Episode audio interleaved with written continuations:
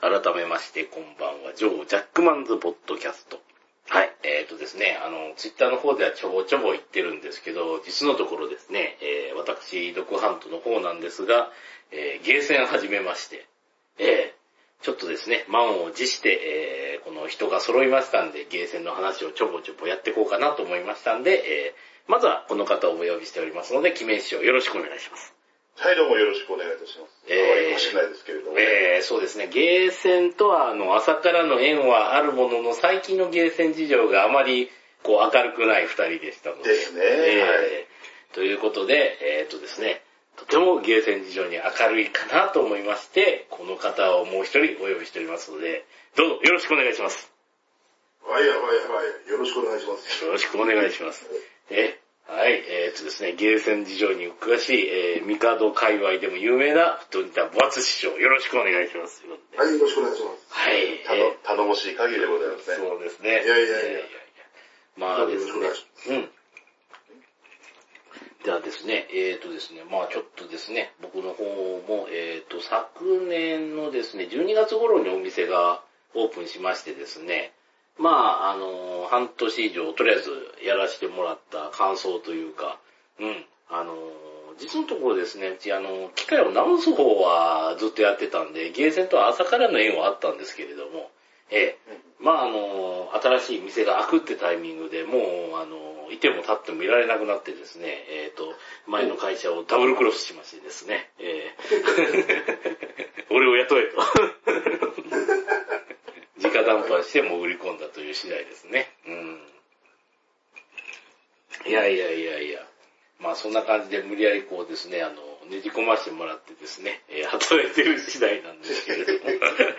まあ、まあねとりあえずはですね、えーせっかく始めたんだから、えあの、J ゲームと同じ末を取るためにですね、私が何回か来ますから。えああ、おーありがたいですね。もうあの、とりあえずね、まああの、ちょっとですね、あの、まだですね、この、ラジオで大々的に言っていいものかどうかっていうのがですね、うちもまだ測りかね、距離感として測りかねてる部分があるんで。店の許可を取ってない時は言わない方がいいと思いますけど。言わない方がいいな。うん。こなんでね、まああの、ちょっとですね、もうちょっとあの、えっ、とですね、僕も権あの権力を掌握してからその辺やっていきたいなと思いますけれど。えいやでも、ゲーセンプロレスをね、え、ええ、あ、ミカド、ミカドでかつてミカドプロレスっていうのを鳥田選手やられてましたから、ねえう。違いますよね。はい。えそれと同じようなことをもし仙台市内のそのゲームセンターでえ、ええ、やられるということになれば、これはもう革命的な出来事ですからね。うーん。間違いなく東北初の出来事になると思いますよ。うん、多分、やったことないでしょ、もう。やったことないと思います。やったことないですね、もう。いや、見てみたいですね。なんかあの、僕はあの、プロレスのビデオの中で何が一番好きかっていうと、あの、あれですね。えっ、とですね、確か、えー剣道長崎さんが出てるやつで、えっ、とですね、あのー一時期あのそううん総合格闘技が流行ってた頃に、えっ、と、バーリートゥードっていう名前のビデオがあって、どんなろうと思ったら、えっ、とですね、主役はケンドー・ナガサキ選手で、どんな内容かなと思って見たら、あの、バーリートゥード in 商店街といって、商店街でプロレスしてものすごい勢いで、プロレスラーたちがむちゃくちゃに暴れまくるっていう、ただそれだけの内容なんですけど、殺戮じゃねえかと。ええいや、だから、ちょっと何でもありをちょっと履き違えてますよね。ああいう感じであの、店先にあるガチャガチャとかすごいボカーンって破壊して、そしたらうわーって子供がもう、あの、群がってガチャガチャガーッと持ってくっていう、ここは果たして日本なのかっていう。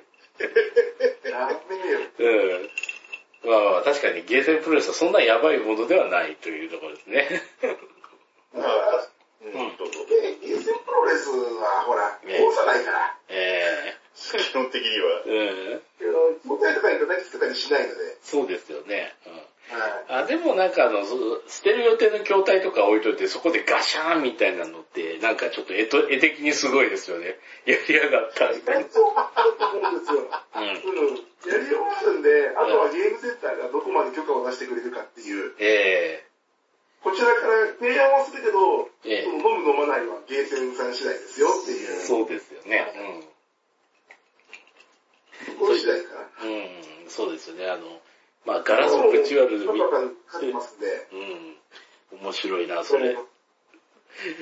それも面白いですね。でもあの、それも一つであり、あとはですね、夢が広がるなと思ったのはですね、えっ、と、キメ師匠のですね、あの、知り合いの方から、ちょっとあの、店でね、あの、音楽イベントは可能なのかみたいな問い合わせももらいましたからね。まあ、そのそうですね。一応、うん DJ, イベントみたいな。うん。僕の方の知り合いで、あの、まあ、ゲーム系とかアニメ系の DJ やってる方いるので、ええはい。で最近だと割となんか都内の方からも、うんなんかイベントのお誘い受けて、うん。なんか 1, 1時間くらいなんか、D、DJ してるっていう話も聞いたりしますし、地元仙台の方でも主催でイベント年一ぐらいでやってたりもしますので、割とそういう方面にはちょっと僕が音楽全く詳しくないんであれなんですけど、割とそちらに明るい方は周りに割といますので、うん。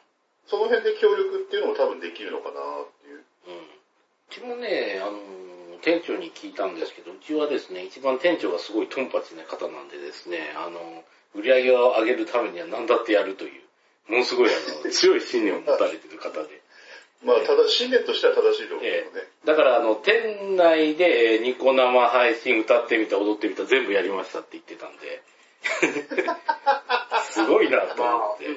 いや、手としては悪くない。うん。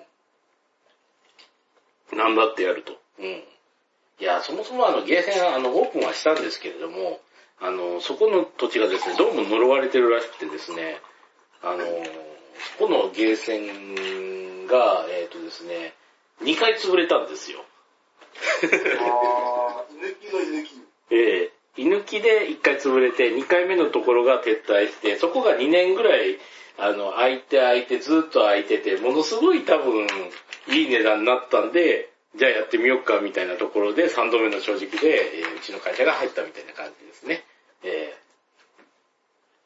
えいやいやいや、うん。やっぱね、ゲーセンは、ほら、あの、うんなんつうんでしょう、ビルとかに、あの、うん借りてやってるところが多いので、やっぱり家賃の支払いっていうのは結構やっぱり厳しいうん。ご時世ですよね。やっぱりえインカムっていうその100円1枚投入する金額イコールお店の売り上げに直結するような業態ですから、うんだから家賃とかは本当にね、うんシビアな問題だと思いますよ、やっぱり。うーん、確かにね。まあただ、いまあふ、結構ね、あの、面積がかなり広いので、あの、広いのをを全部こう、賄う店ってなかなか難しいですからね。ないですね、確かに。飲食も入らなければ映画館も入れないし、まあもうあの、えっ、とね、下のテナントがもう本屋さんとスポーツ用品店入ってるんで、じゃあ三つ目はみたいな話だったんですけどね。うん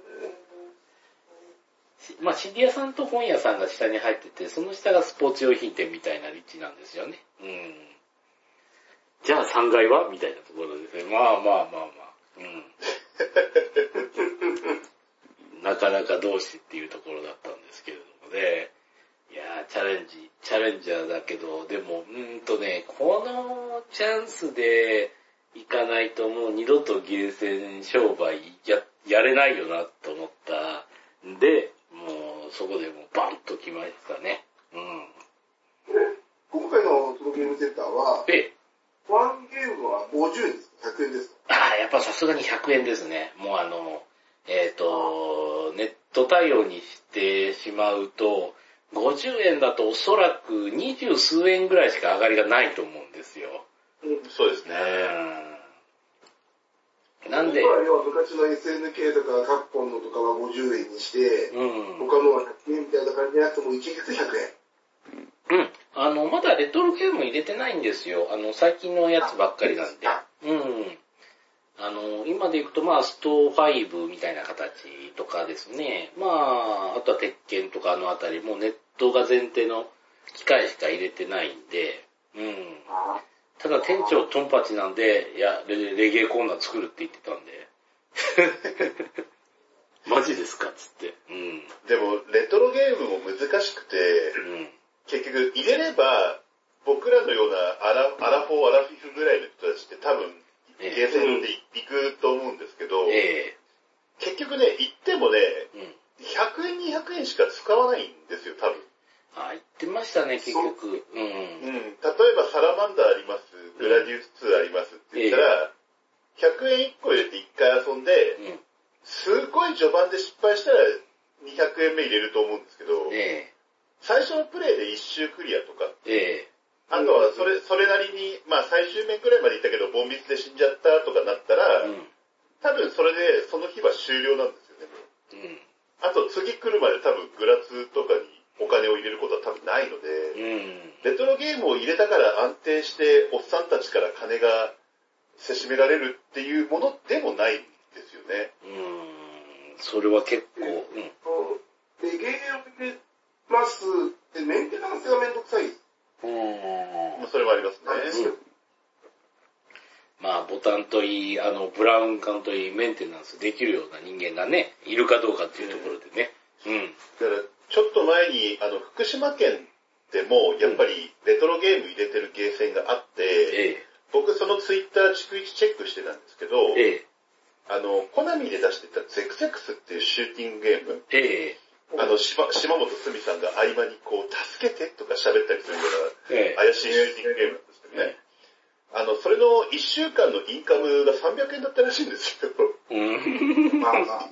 まあ、おっさんしか相手にしないっつったってやっぱり1週間で300円じゃもう、電気代にすらならねえっていうことで、やっぱりそれはもう撤去になっちゃいましたから、えだからその辺の判断ってものすごく難しいんですよね。え、うん、価値はあるんだけど儲からないみたいなところそうそうそうですよね。。需要は絶対あるし、うん。遠くから人をよ逆に呼び込めるぐらいのパワーは持ってるんですけどね、レトロゲームって。うん。ただ、シューティングゲームに関して言わせてもらうと、やっぱり1回のプレイが30分とか1時間とかかかったりするので、どうしてもそこまでインカムは伸びないっていうのはあるっていう、そういう難しさはありますよね、だからね。その100円で呼び込んでプライズとかやってくれるっていうんだったらまた話は別ですけども、うん。本当に100円1回で帰っちゃうおじさんも少なくないと思うんですよね。でも、昔のゲーセンスタイルってそうでしたよね、子供の頃。100円1枚握りしめて、あーってやって。そうです。もう渾身の今日一のプレーを、うん。この100円で出すぐらいの感じで100円玉握りしめて、ええゲーセン行ってましたからね。昔はそんな感じでしたもんね。そう、れ中学生ぐらいだと500円ぐらいですか？だから頑張っても1日に5プレイですよ。うん。だからこ、れで渾身をっていうね。そうそう。だからもう、あの、ずーっとね、人のプレイ見てるんですよね。こううーっつって。見て見て見て、シミュレーション、シミュレーションして。とはいえ、やっぱり最新ゲーだと、うん。結局大手が入れまくってて、大会とかもやっちゃってて、なると、ええ。意外と最新ゲーってきついんですよね。そうですよね。うちも別にあの、大手ではないんでね、中小なので。まあ確かにあのー、通称でやっぱり、なんだろう、新作だけってやろうとするとう、ん。結構よほど奇策を打っていかないと、うん。大手には勝てないかな。だから、中うん結局そこらそこをうまくやったのはミカドさんだったから、はい。で、セガも最近秋葉原に5号館っていうのを作って、ええ。出しましたね。うん。はい、プライズと、うんあと上の方にレトロゲームフロアだけっていうのを作って、う。うんーん。なんかハングオンとかなんか古い筐体置いてありましたよ、確かね。そうですよ。でもこの前俺も行ってきて、うん。昨日か。ええ。昨日行ってきて、ああ、まあまあ、そうだねとは思ったものの、うん。やっぱり中途半端なんですよね。そこなんですよね。良くも悪くも中途半端だから、これだけやればいいでしょうっていう感が否めなくもないんだけど、でもそこまでやるんだったらちゃんとやんなさいよと思うし、うん。これは鳴かず飛ばずになるパターンなんじゃないかなと俺は思ってる。うん確かに、ハン、ハングオンとかあっても1回あるけど2回やるかって言ったらちょっと微妙ですからね。うんうん。いや、それは、あのね、昔の、あの、あれですね、R360 みたいなのがドーンとって500円とかやったら1回はやるかもしれないけど。一回はやるかもしれないけどね。2回それ以降はねつって。うん。でましてやね、ゲームセンターのインカムを考えた場合、うん。やっぱりこれから消費税上がるかもしれないねっていう時に、2円、100円に対して2円上がりますよと。えうん、確かに。それを回収しながら、でも、うん電気代の消費税も上がれば、うん。メンテナンスするために部品揃えれば、それのね、消費税も全部上がってくるわ。そうそうそうそうそうそうそう。うん。だ当然インカムとして本来入るべき金額がどんどんどんどん削られていくよねってなった時に、それでもやれるのか。うん。そこですね。本当ある程度資本力とかがないと、本当厳しい業界になってきましたけどね。個人と中小でやろうとすると、そこの、うん、薄利多売でどうやって持っていくのかうん。しかないですからね。うん。あれ、ツイッターでちょっと前に流れてましたけど、なんか、どっかのお店で、ストリートファイター5が、やっと、なんか焼却し終えた、これから稼ぐぞ、みたいな、はいはいはい。つぶやき、確か載ってたんですけど、でも、スト5って確かリリース3年くらい前なんですよね。16年とか、2016年とか17年とかそれくらいなんで、うん。それが今やっと焼却し終えて、これから利益かって思うと、うん。結構きついなーってやっぱちょっと思っちゃいますよね、やっぱり。はい。うん。フォー、フォーかな？フォーフォー。ん、ファイブは本当最近、あ、でも、ファイブのネシカよりも、ネシカのやつがつい最近だったんで、フォーかな？多分フォー、ウルフォー？ウルフォー回収してないってのはないかなちょっとわかんないけど。あ、でもあの、あれです。今更ってのはないようね。んうん。いや、多分あフの、ァイブですうんそう考えると。でも、ファイブを回収したとすると、でも、すまだ今年入ってたんでしょ多分。おそらくそうですうん。うん。ね。いやー、うち、だからそこ、どれぐらいの客席でうん。回収したかですよね。何台入れてて。何台で出てっていうのはちょっと気になりますよ。だからね、対戦台がどんくらいの国があってとか。回収2台だったらそれは回収しきれねえよと思うけど、うん。うん。10台でガンガン動かしてて、それでもダメでしたなのか、無駄になりはいはいはいはいで、うん。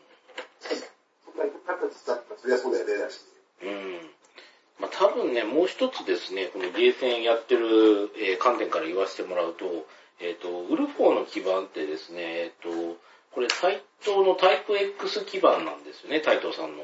はい、はい。で、それにハードディスクつけてバージョンアップできますってみたいなシステムなんですけども、えーそもそもあのタイプ X 基板っていうのがですね、割とですね、あの、爆死するんですよね。えー、ええあのーまあ多分聞いたことないかもしれないけど、マジサンズデッドとかあのあたりでですね、あの、筐体寄りで割とド派手に出たんだけど爆死しましたみたいなやつがあるんですよ。ええ。で、爆死した基板は、ウルフォーで、いや、ウル、えっ、とですね、ストリスト5で使えますみたいな感じの売り方だったんで、じゃあ買うか、みたいなパターンがあるんで、あの、そっか、失礼しましアトミスウェーブを見てるようだな。うん、た。あ、そっか、失礼しました。スト5のアーケード版っていうのは今年出番だったんだ。今年出番ですね。ええだだからよ、そうかそうか、だから1年、一年弱、半年ぐらいか。うんで、半年ぐらいで多分、焼却したって感じじゃないですか。でも本当にソフト費用だけだったら焼却はできたと思うけど、多分ね、マジシャンズデッドとかやられてたら、とてつもない、あの、そこですよね。えーいやー、ほんとね、あの、梅原とか連日呼ばないとおそらく焼却できないですね、梅原さん。いや、梅原さんとかのギャラ払うと多分もう無理でしょうね。柔らかいなってしそうな気がする。うん。うん。まあそこまで高くはないとは思いますけど、芸能人とかに比べれば。まあ、そうにですね。しても、やっぱり一日のインカムは全部吐き出すぐらいのそうでしょ多分なっちゃいますし。うん。確かにね、もう、だからね、なんかその話聞いて、うん多分ね、おそらくあの、ソフト費用だけだったらペイしたけど、その、えっ、と、その前に結構死死類類があるんですよね。えっ、と、ネット環境を整えたりとかですよね、いろいそうそうそうろ。そうっていうか、その前にあの、割と最近あのね、な、結構投資した筐体がですね、爆死っていうパターン結構ありますから。あで、辛いなうん。で、なんかあの、それでですね、爆死しましたって爆死ごめんなさい改造っていうのがものすごい安くい値段で出たりするんですけどね。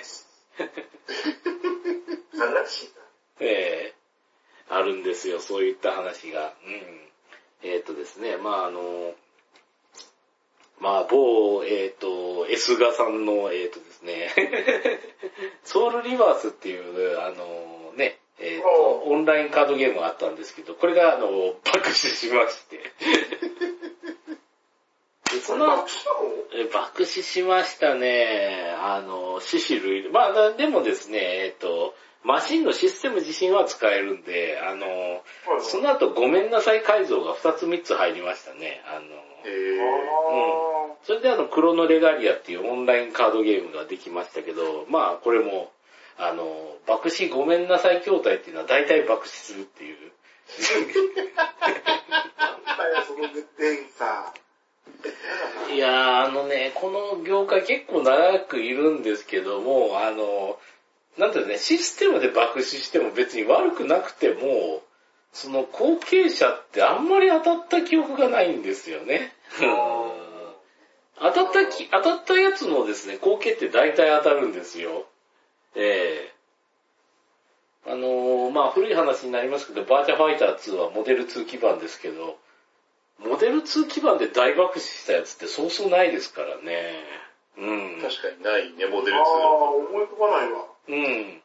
ですよね。まあ、モデル3で言ったらバーチャ3になりますけど、バーチャ3の段階でもそんなにば大爆死っていうのはなかったはずなんですよね。うん。うん。でもまあ、あの、これはすごく、あの、もうすごいマイナーな話になりますけど、システム32とかスパイダーマンとかは結構死死類類でしたんで。システム、システム32なんか誰も知らないですよ。うんおそらく誰も知らないですし、ふと似た師匠も多分ギリギリ知ってるかどうかってレベルだと思うんですよね。名前しか知らない。名前しか知らないですよね。セガ、セガの、セガのシステム基盤の一つですよね。うんシステム基盤の一つですけど。システムうん32の前に24とか16っていうのがあって、システム16がファンタジートーンとかあの世代なのかな？そうですね。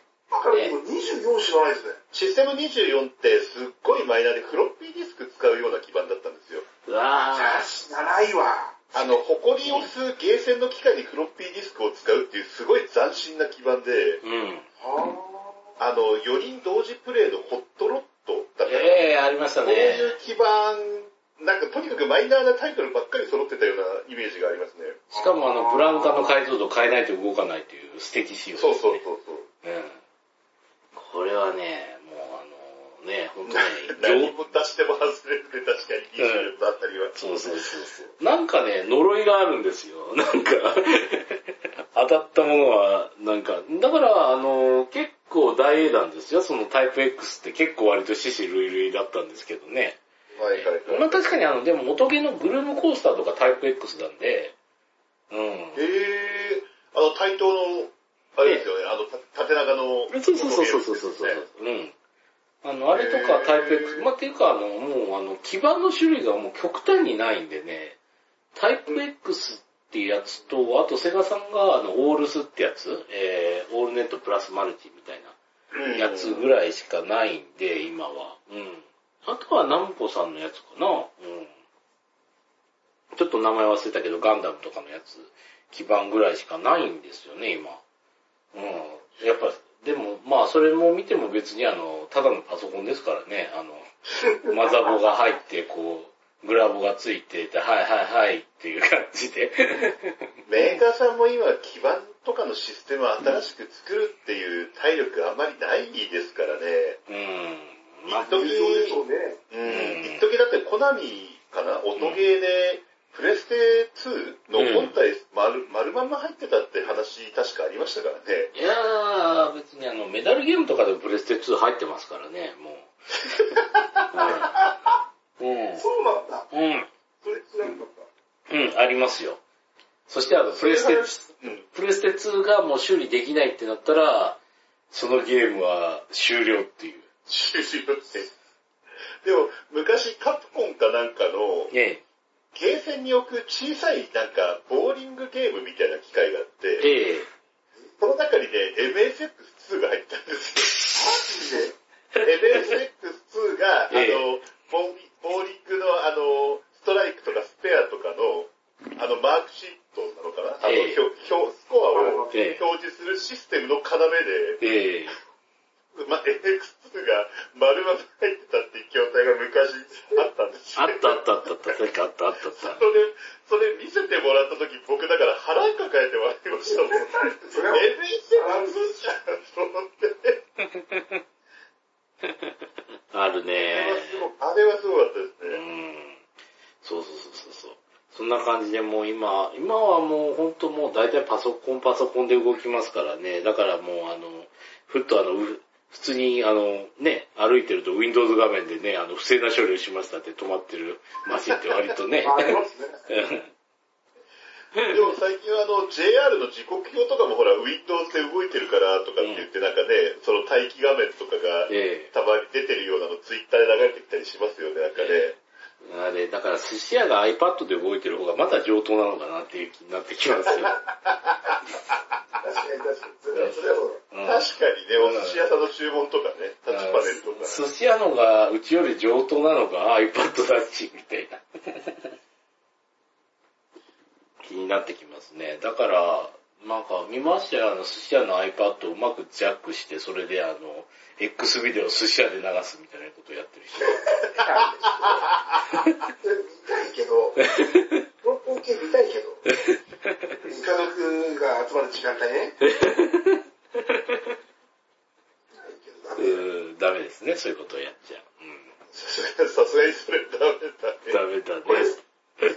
あの、ヴィンセントも、今その、新規でね、はい参入したところ、ぜひ聞きたいんだけれども、うん。これから、あの、キャッシュレス化が進むわけじゃないですか。えで、ミカドさんなんかはやっぱり、え、えあの、大手さんみたいに、ほら、ええスイカみたいなね、うんその、え、受け IC カードの支払いとか、うん。えまあ、システム的にうん金額がはるかに無理だと、え、うん。いうことをおっしゃるわけですよ。で、ええそれは当然なわけじゃない。うん。でもそれって、レトロゲームはなんとなく50円入れて100円入れてのイメージがあるから、うん。ユーザーとしてはすんなり受け入れられるんだけれども、うん。最新の例えば鉄拳とかストファイルとかっていうのは、そもそも筐体として、うん。そういうもんでしょっていう意識が結構ユーザー側にある。ああ、確かうに。ん。で、その時に、うんえ、コインじゃなきゃダメなの？ってなるのがあるんじゃないかって俺は実は思っていて、ええうんうんうんこれ結構まあ実はこれからの時代、キャッシュレス化が進めば進むほどうん。顕著になって、それがゆえに実は入るはずのインカムが入らないがあり得ると思ってるんですね。となると、新規で参入して、そういう、なんていうのかな、うん。あの、最新ゲームを主として揃えざるを得ない現状で、うん。そこは今後やるんですか？これはですね、あ、あここからですね。ああ、じゃあここからですね、なんかあの、すごい変ないつもラジオなんですけど、ここからですね、あの、ちょっとですね、未来の話をしていきますようん。ええ。あ。はい。ちょっと、ちょっとね、このラジオ大体意識が低いことで有名なんですけれども、ええ、たまには？ね、たまには、たまにはねはい、ちょっとですね、あの、えー未来の話をしていこうかと思うんですけれども、未来のガチ話をちょっと。ガチ話をしていこうと思うんだね。えええーとですね、まず、えーとですね、もうあの、キャッシュレス化、電子マネー化っていう話は出てます。えー、で、うちの店もですね、あの、ぶっちゃけで言うとですね、キャッシュレス化は、えーそもそも念頭に置いてて動いてました。おうええで、あの、今、キャッシュレスにするシステムっていうのが2つあってですね、1つはですね、まああの、タイトさんの売上管理システムっていうやつで、えっ、と、RG って呼ばれるんですけど、まあこちらはですね、えっ、と、まああの、筐体に取り付けたら、あの、まあコインメーターから全部売上の信号をも飛ばせますと。で、はいあとあの、電子マネーの読み取り端末をつけて、やると、その、まあ、えっ、と、スイカから何から大概の電子マネーも全て使えるようになるうーん。というシステムがあって、で、売上取るの楽だからっていうことで、その売上管理システムっていうのを当店は導入しました。おうん。つけたのは誰っていう問題は、まあ聞くな。多分あなただ。うん。もう死ぬ、死ぬ思いしてつけましたと。はい、で、もう一つ勢力がございまして、これセガとコナミが組んでるあの、進化ターミナルっていうシステムがあるんですよ。おうで、これもですね、まあ同じくですね、あの、電子マネーを使うんですけど、これの問題点というか、あの弱点というのがですね、えー、っとですね、あの、売上とかコインメーターの信号を取らないんで、単純に、あの、電子マネー入りましたっつったらそれで飛ばすっていうシステムなんですよ。でも後者の方誰、うん。後者の方誰も買わないんじゃないっておお思いじゃないですか。うん。でも、えっ、とですね、まず一つ目がですね、その、えっ、と、売上管理システムっていうのは、全、あの、電子マネー対応にすると、しようとすると、すべての筐体にあの、乱回線を引かないといけないんですよ。ああ、そうか。うん。もう死ぬぜ、死んじまうぜっていう、うん。え、Wi-Fi にはならんの？そこなんですよ。で、それがいい質問で、Wi-Fi になるのがその後者のセガコナミの進化ターミナルのシステムなんですよ。ほほ。うん。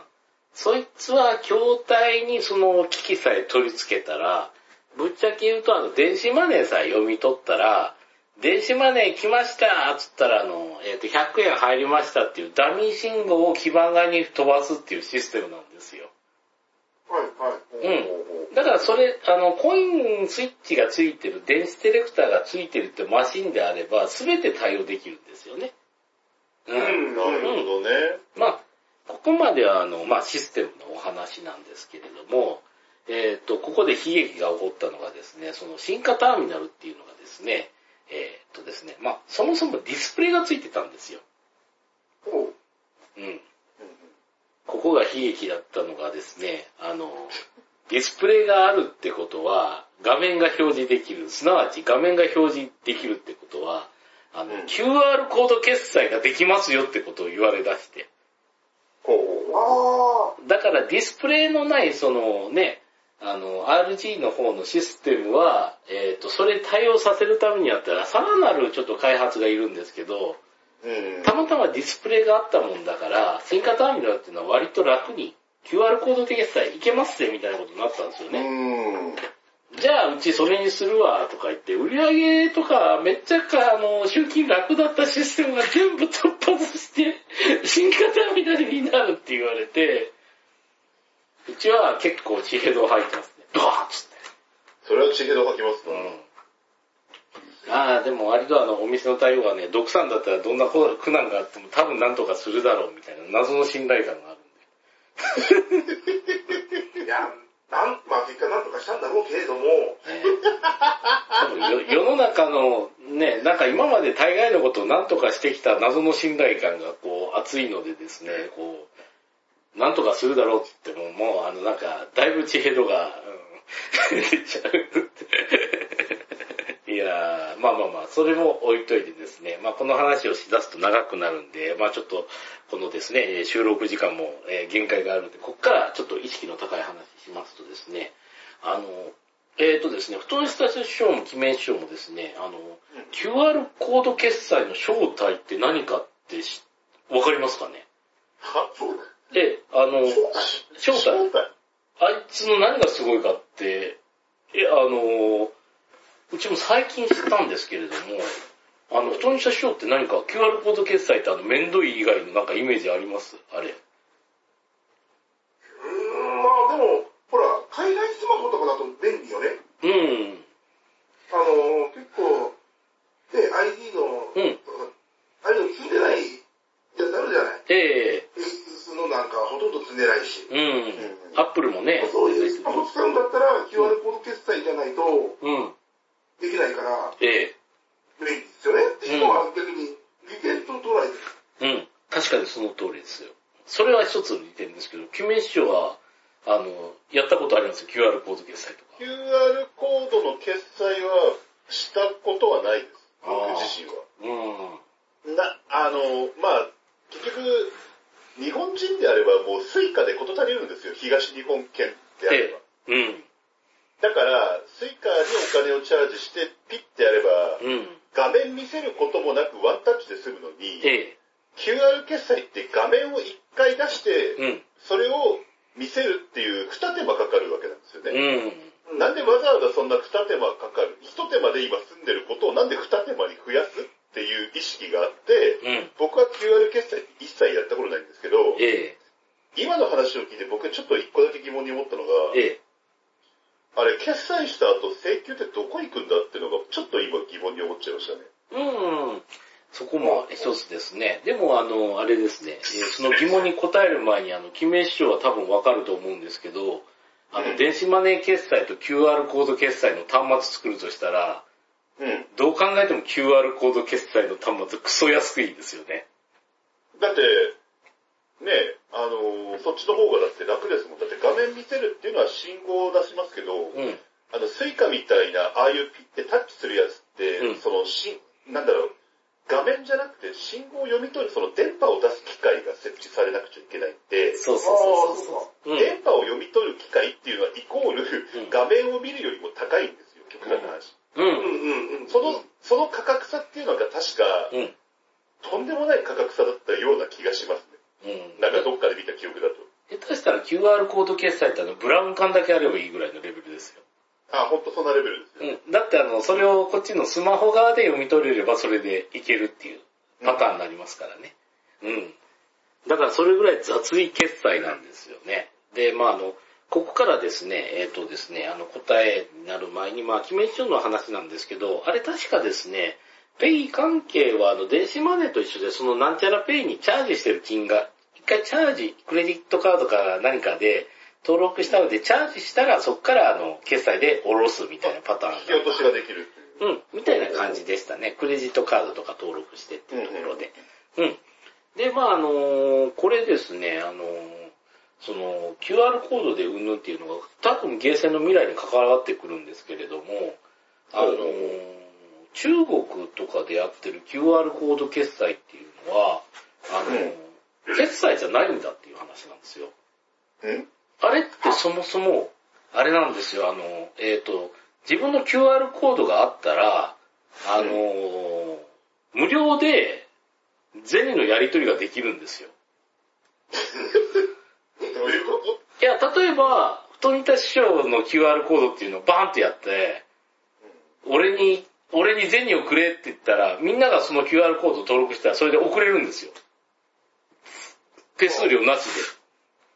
あげるよってこと？そうそうそう。えあー、両、はいはいはいはい。自分の QR コードっていうのを持ってたら、自分の口座これですよっていうのを示したら、それを相手が読み取って、じゃあこれぐらい送るねっていう感じで、うんうん。うん。その、知ってる人同士で、あの、現金のやり取りっていうのが、手数料なしでできるんですよ。はいはいはいはい。うん。それが一番の、あれだったんですよね、利点で。で、まあそのシステムを使って決済をやってるっていうだけなんですって。ああまあの、流用してるに近い。そうですね。うん。で、その決済を、まあ例えばその決済をするっていう、集金をするっていうシステムは、その QR コードをやってる会社にちょっと手数料払、お金払わないといけないんですけども、うんその利益で、あの、一般の人に、あの、お金のやり取りっていうのは全部、あの、QR コードを持ってたら、その人同士でブンブンいけるらしいんですよ。へー。うん。だから、あの、あれですよ、あの、小学校の頃に考えた妄想が具現化するんですよ。あの、日本人全員から1円ずつ集めたら1億円になるんじゃね？みたいなるなる。うん。な。うん。っていうのを可能にするのが QR コード決済だったんですよ。そもそもそれだったんですよね。だからですね、この次の話になってくるんですけど、その QR コードっていうものがいけて、なおかつそういうものになってて、今ですね、あの、なんちゃらペイっていうのが乱立してるじゃないですか。うんうん。うん。あれは乱立してて、自分のところが行けば、その利権が取れるっていう問題もあるんですけど、もっと細かくなると思うんですよね。この店ペイみたいあまあ、すでに入っちまってますからね、そういうの。な。うん。セブンペイにやらかしたりね。うん。だとしたら、この店でしか使えないけど、そのペイっていうのを普通に増やせるっていうパターンもあるんじゃないかなと思うんですよね。ほうほうほう。うん。だから、あのーこれ自身が、あのーその QR コード決済っていうのがもっともっと進んでいくと、あのーひょっとしたらですね、有名ゲーマーとか金を集めるっていうのも可能になってくるんじゃないかなと。あ、あ、その場で QR コードを読ませて、そうそうそうそうそうそう。闇営業じゃないけどギャラをその場で集めるみたいな。うん、みたいなパターンとかでいくと、そうなるとゲームのプレイ料金っていうのも、まああの、QR コード決済なんですけれども、まあその集めた金でね、プレイできて決済みたいなパターンも出てくるから、あだからあの、えっ、とですね、お金、ワンコインっていうのはもう今、あの、日本円お金しかなかったけれども、これからひょっとしたら、あの、そういうお金以外でこう収益。っていうか、あの、100円は100円なんだろうけど、あの、まあ、基本電子マネーだったらワオンの100円もスイカの100円も、その QR コード決済の100円も一応一一緒は一緒で100円っていう扱いなんですけども、ひょっとしたらそれ以外の何かみたいな もので、まあでも、現実問題で言えば、うん、ビットキャッシュみたいなので支払うも可能だろうし、うん、海外旅行者からすれば、うん、現ウォンとか、うん、ドルとか、うん、これで支払うことも当然うん。可能ではない。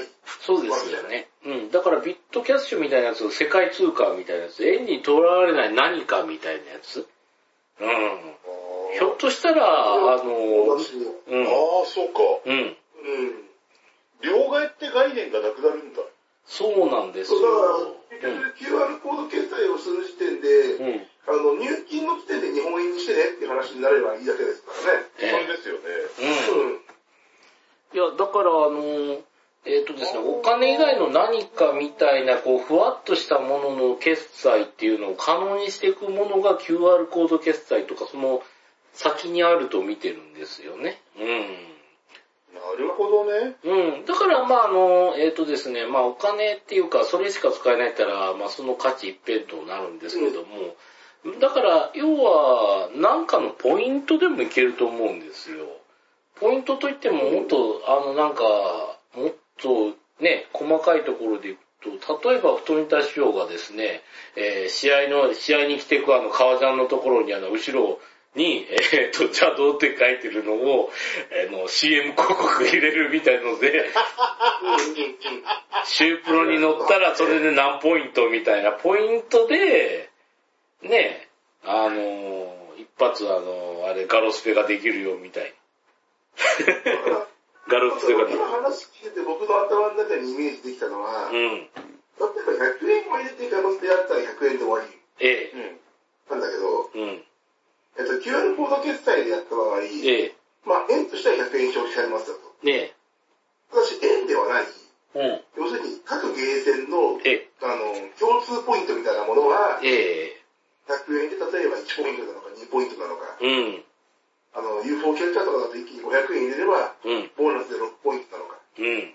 それで付与されますよと。うん。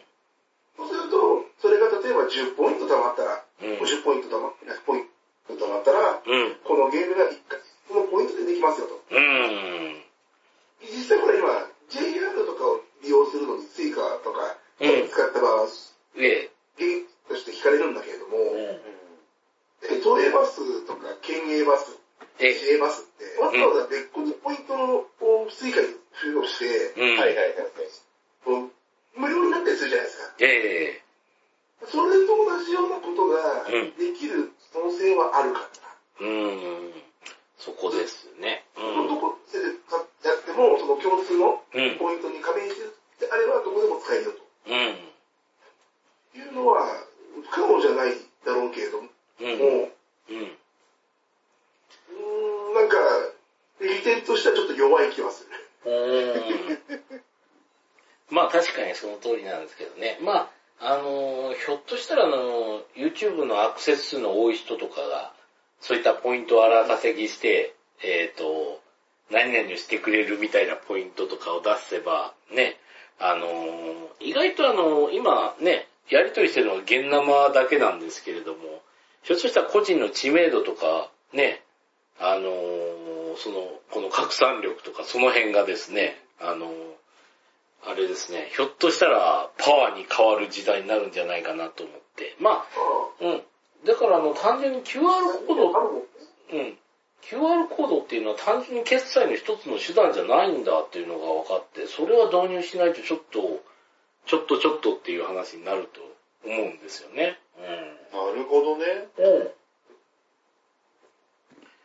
あと、やっぱりゲームセンターっていうのは、えっ、とですね、まあこの話ちょっと、もう時間もないんですけど、ちょっとしたかったのがですね、結局あの、ゲームセンターでお金稼いでる人いるんで、今。うん。お金稼ぐっていうのが、えっ、とですね、まず基本的にですね、えーゲームやって動画撮ってそれ動画配信で人気を博してるうん。人。うん。普通にいますんで。まあ確かに。うん。どうだから動画配信別に OK ですよってしてると、あの、あれですね、あの、ダンスのゲームとか言ったら、あの、突然あの、人狼に変身する人とかいますんで。かぶり物をして。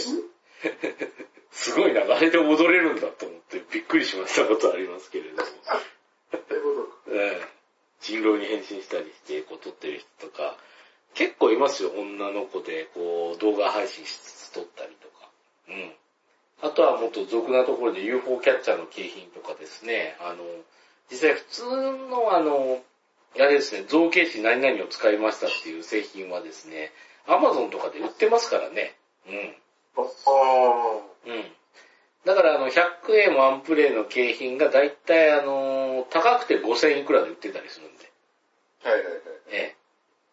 これをね、その、まあ5000円以下で取ったら、一応その分は利益っていう転売屋さんも いらっしゃるんで、可能ですよね。可能ですね。メールだけとかもあるし。うん。だからなんとか、まあ、あのーその気になればゲーセンでお金を、ゲーセンで遊んで、遊んでっていうかもう、そうなってくると違いますけどね、それで、あの、お金を稼ぐことも一応は可能は可能になってますからね。うんうんうん。うん。うん。まあ、それであの、この店側が儲かるのかっていう話になってくると、まあ動画配信はもう全然やってもらって構わないっていうところなんで、そこは別に痛くもなんともないんでガンガンやってくださいっていうところなんですけど、まあ景品に関してもですね、これあの、Google 検索すれば出てますけど、えっ、と、えー、日本でちゃんと法律守ってたら、あの、決まってますからね、けあの、景品で入れていいのは、えっ、と、1個800円っていうのが、これ、出てますんでね。上限決まってますもんね。上限決まってますから。うん。だから、あの、8回以内で、えー取れたら店を殺せるんですよ。で、うん。うん。で、それ以上になったら、お店が儲かるっていうところですね。うん。まあ、そこあたりの先はですね、もう皆さんあの、あれですね、えー実力に合わせて頑張ってくださいっていうところなんですけれども。そうですね。うん。だからまあ、あの、今のところですね、ゲーセン商売の未来っていうのを考えますとね、まあ、なんかですね、反則で何やってもいいっていうのがなかなか面白いところですね。プロレスもやっていいし、っていうああ、まあ確かにね。っていうところが、うん、一つと、あとはまあ、あれですね、我々、私もあの、修理屋さんやってましたけど、あの、ゲームのとつけばまたね、何をやってもいいんですよね。ええ。だからあの、うちの中でやったら油圧サスペンション使ってるマシンをダーンとやってゲーム機だっつったらその油圧サスペンションを直さないといけないという。そうだね。うん。えっ、と、ポップコーン作る機械があったら、えーあるねって言ってたけど、それが、いや、ゲーム機だっつったら、それも直さなければいけないっていう。えぜーうんそうですよ。だって、あの、えっ、と、スタンプを作る機械が出されて、あスタンプ作るねって思ったら、それはゲームだったらそれを直さなければいけないし、女の子の常にネネイルを描く機械っていうのを出されて、それがゲームだって言ったら、逃げるわけにはいかないっていう、あの、まあ、確かに無限の可能性はありますんでね。うん。だからまあそんなところでですね、まあなかなかあの、ゲームセンターもだいぶ、あの、逆に少なくなってきたんで、やりやすくなってきたかなっていう気はしますね。え確かにえね。うん。まあまあまあまあ、そのあたりでですね。まああとは、ちょっと、うんところでですね、まあぼちぼちちょっとお時間となりますんで、お話を締めたいかと思いますんで、またあの、ゲーセン特集もやろうかと思いますので、まあ、なかなかこう、始めた間でですね、あの、店長がトンパチのせいか売り上げが上がってきたんで、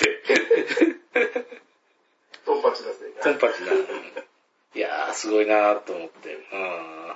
店長すごいなと思って、トンパチっていうのはすごいなと思って、まあまあまあ、なんとか、うちもなんとかその中で権力を掌握したら、太に大師匠とかを、こう、招聘してなんか、トンパチなことをやりたいなと思いつつですね、夢を膨らまして、えー、っとですね、今回は、えーえー締めたいかと思いますので、どうも、えーご協力ありがとうございました。ありがとうございました。